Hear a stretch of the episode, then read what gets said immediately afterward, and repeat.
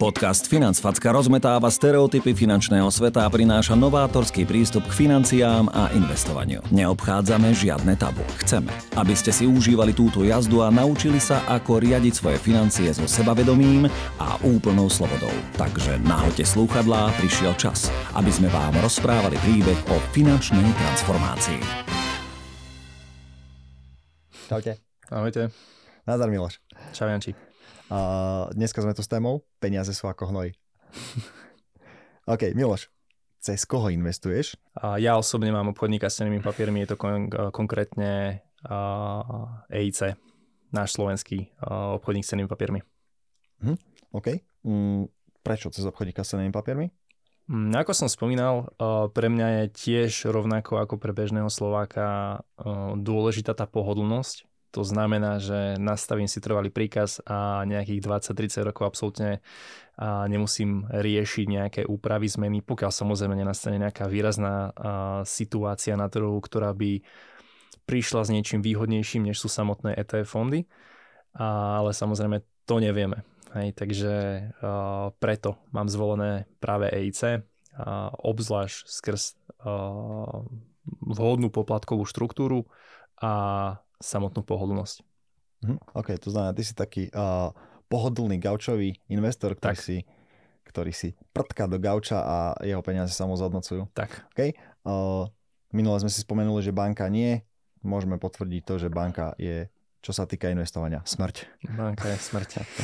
OK. Do čoho konkrétne investuješ? Teda v tom obchodníkovi s cenými papiermi. Bavili sme sa ešte v minulom podcaste, že investuješ do ETF, do ktorého konkrétne ETF-ka? Ja konkrétne mám... Viacerých. Ja konkrétne mám, jedno, ako hovorím, v jednoduchosti je krása a hmm. ja investujem do S&P 500 v eurách, čiže mhm. nejakým spôsobom nakupujem košíček 500 najväčších amerických spoločností a jednou platbou, nazvime to takto. Pošlem 50, 100, 200 eur a nakúpim si kvázi ako keby 500 spoločností. Hm, dobre. O, ako si si vyberal z tých množstva ETF-iek? Prečo to Standard Poor? Mm. si vyberal? Čo sú mm-hmm. také kritéria pre teba dôležité pri tom ETF-ku? OK, nechcem veľmi zachádzať do tých uh, technických detailov, určite o tom bude zrejme nejaký samostatný podcast, ako vyberať etf napríklad.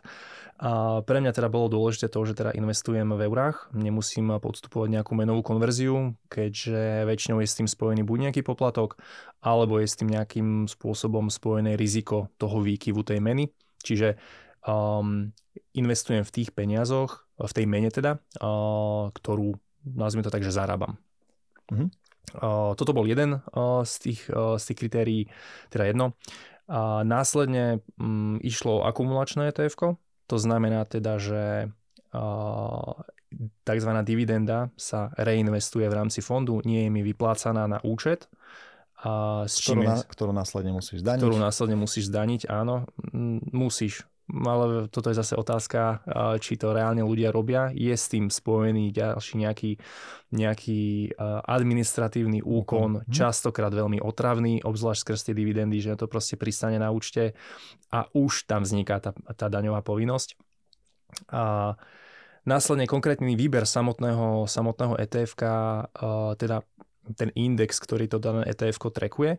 To znamená, ja konkrétne mám od BlackRocku teda iShares S&P 500, mm-hmm. ktorý teda sleduje uh, index S&P 500. Mm-hmm. Čiže ja jednoducho mm, verím v ten index uh, z dlhodobého hľadiska, lebo je tu s nami už pár desaťročí.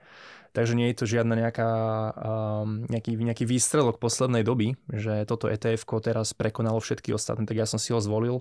Uh, nie, uh, ja skôr som na tie data, a nejakým spôsobom samozrejme musíme furt eh, brať do úvahy, že tá prechádzajúca výkonnosť nie je zárokov tej budúcej, preto vyberať etf na základe toho, že zoradiť si ich podľa toho, ktoré sú najvýkonnejšie, nie je tá správna cesta.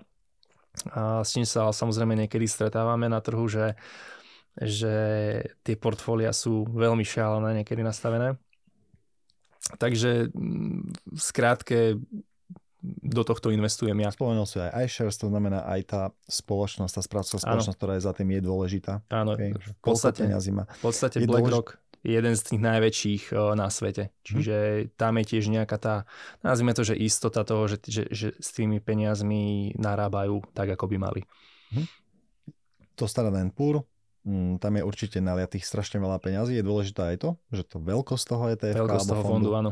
Chcem sa ťa ešte opýtať, že skús ešte možno to stará Pur, predstav si povedal, že tam je 500 najväčších amerických spoločností, mm-hmm. ktoré sú tam, že nejako, že sú tam z nejakej oblasti technologickej, ja neviem, z ďalšej. Toto je, toto je v podstate ďalšia výhoda um, toho daného etf že je tzv. diverzifikované. To znamená, že uh, nekupujem si teraz napríklad akcie iba Apple alebo Microsoftu alebo, alebo Google. Jednoducho je tam tých 500 spoločností, to znamená, že um, nejdu peniaze iba na jednu, na jednu danú spoločnosť. To znamená, že rozdeľujem to riziko v čase a hlavne síce jedným nákupom kúpim 500 spoločností. To znamená, že keď náhodou nejaká z nich mm, krachne, čo nie je až tak časté, aby veľké spoločnosti krach, krachli, Samozrejme, uh, krachujú rôzne spoločnosti, ale sú určite kritéria, ktoré musia byť splnené, aby ten daný, tá daná spoločnosť bola, bola uh, pripustená, aby mohla byť v tom fonde. Janko, mňa by zaujímalo ešte, že koľko investuješ ty? Lebo mm. predpokladám, že asi nemusím sa ťa pýtať, že či sú to etf ale mňa by práve zaujímalo, že koľko tam posielaš ty. Mm. Uh, ja takisto investujem do toho Stardust Pur. Okrem iných vecí, ja mám akože, vieš, že mám, investujem aj do reality, nehnuteľnosti a tak, ale to je zase na inú tému. Uh, ja investujem konkrétne 500 eur mesačne dnes, aktuálne, uh, lebo mám tam nejaký za tým cieľ. A mojou pointou tiež, alebo pointom mojej uh, investovania je tiež tá diverzifikácia. Mm-hmm. To je aj z toho vznikol aj ten názov, že riadím sa veľmi jednoduchým výrokom, že peniaze sú ako hnoj. A musí, musíte ich rozházať po poli, inak budú smrdeť. to povedal jeden uh, múdry muž, Jean-Paul Getty. Uh, doplním ti, že ja proste sledujem aj ten cieľ za tým investovaním, že môjim aktuálnym cieľom je nahromadiť alebo nakumulovať majetok vo výške 1 milión eur. Mm-hmm. To som si ja nejako takto určil. Môj časový horizont je na dôchodok alebo do dôchodku. Mm-hmm. A, takže to tiež treba sledovať pri tých investíciách. A sú tam samozrejme ešte ďalšie uh, iné parametre, uh, ako diverzifikácia, ako ten časový horizont, on to potom sa robí nejaký taký investičný trojuholník mm-hmm. a mhm. tam ešte je také, že likvidita a riziko. Skús k tomu sa nejako ty vyjadriť, že čo mm-hmm. to je. Objasni mi to zase veľmi jednoducho. Likvidita teda veľmi, veľmi rýchlo, uh, akým, ako, ako rýchlo za akú jednotku času sa viem dostať reálne k tým peniazom. A niekto by povedal, že, že akciový trh je veľmi likvidný. A z jedného pohľadu áno, je to pravda, lebo on ja viem veľmi rýchlo, keď je, keď je proste burzový deň, normálne bežný uh, pracovný deň, kedy sa obchoduje na burze, tak ja k tým peniazom viem prísť veľmi rýchlo.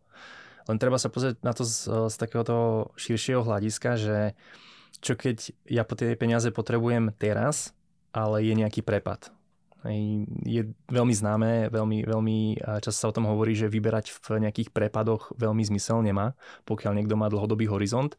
Preto na jednu stranu áno, akciový trh je veľmi likvidný a na druhú stranu je veľmi nelikvidný, lebo keď je jednoducho zlá doba, tak nie je vhodné siahnuť po tých peniazoch. Ale je to furt možné. Kto hmm. reálne potrebuje existenčné problémy a reálne potrebuje tie peniaze, môže po nich siahnuť, ale vždy teda my napríklad našim klientom odporúčame mať nejakú, nejakú rezervu, hmm. a, aby teda nemuseli siahať na tieto dlhodobé investície. Tak to je zase v súvislosti s tou diversifikáciou, že proste nemať všetky, Warren Buffett hovorí o tom, nemať všetky vajíčka v jednom košíku, Presne vytvárať aj rezervu a mať to aj niekde inde. Presne OK, tak. a čo, čo to riziko? To riziko, samozrejme, keď máme peniaze len tak uložené v banke, my nejakým spôsobom nepodstupujeme nejaké riziko, ale následne na základe toho tam nemáme ani žiadny výnos. Čiže čím vyššie riziko my podstúpime v tej investícii, tým môžeme očakávať nejaký väčší výnos. Takže aj keď sa hovorí, že krypto ide iba hore, tak áno, krypto je veľmi rizikové aktívum. A jednoducho má tiež svoje obdobia, má tiež nejaké svoje cykly a tiež to neznamená, že tým, že je to najviac rizikové, tak to aj najviac vynáša. Hej, určite má svoje obdobia, kedy určite prekonáva ten akciový trh, ale pokiaľ sa bavíme o, o tom mm, bežnom investovaní, o nejakom pasívnom investovaní, dlhodobom investovaní, tak určite je ten akciový trh viac overené aktívum než nejakým spôsobom to krypto. Hm. To znamená, moja otázka znie, kedy je najlepšie investovať? No, kebyže viem, tak začnem oveľa skorej, ako som začal. A, takže určite najlepší čas je hneď teraz, druhý najlepší bolo včera a tretí najlepší bolo niekoľko rokov dozadu. Hej. Čiže a čím skôr človek začne, má dlhší ten časový horizont, kedy jednoducho bude trh rásť, bude trh klesať. A na základe toho tie peniaze budú pracovať a zhodnocovať sa v čase. Čiže nakupuje sa lacnejšie, nakupuje sa drahšie, cena sa priemeruje a eventuálne si tým nejakým spôsobom z dlhodobého hľadiska zaistíme porážanie tej inflácie. Hm. A to sa takisto riadíme starým japonským príslovím. Peniaze rastú na strome trpezlivosti. Tak, tak, tak. Uh, OK, ďakujem ti za, za dnešné zdieľanie s tým, že kde investuješ, ako investuješ, na základe čoho. V nasledujúcej téme o investovaní sa už dotkneme tých poplatkov, ktoré sú ako veľmi dôležité, ako sme si povedali a budú tam padať financfacky. Okay? Super. Po tomto podcaste nás klienti budú mať veľmi radi, možno finančné inštitúcie alebo sprostredkovateľ, ale nie až takto. To nevadí. ďakujem Miloš, majte sa. Ďakujem aj majte sa.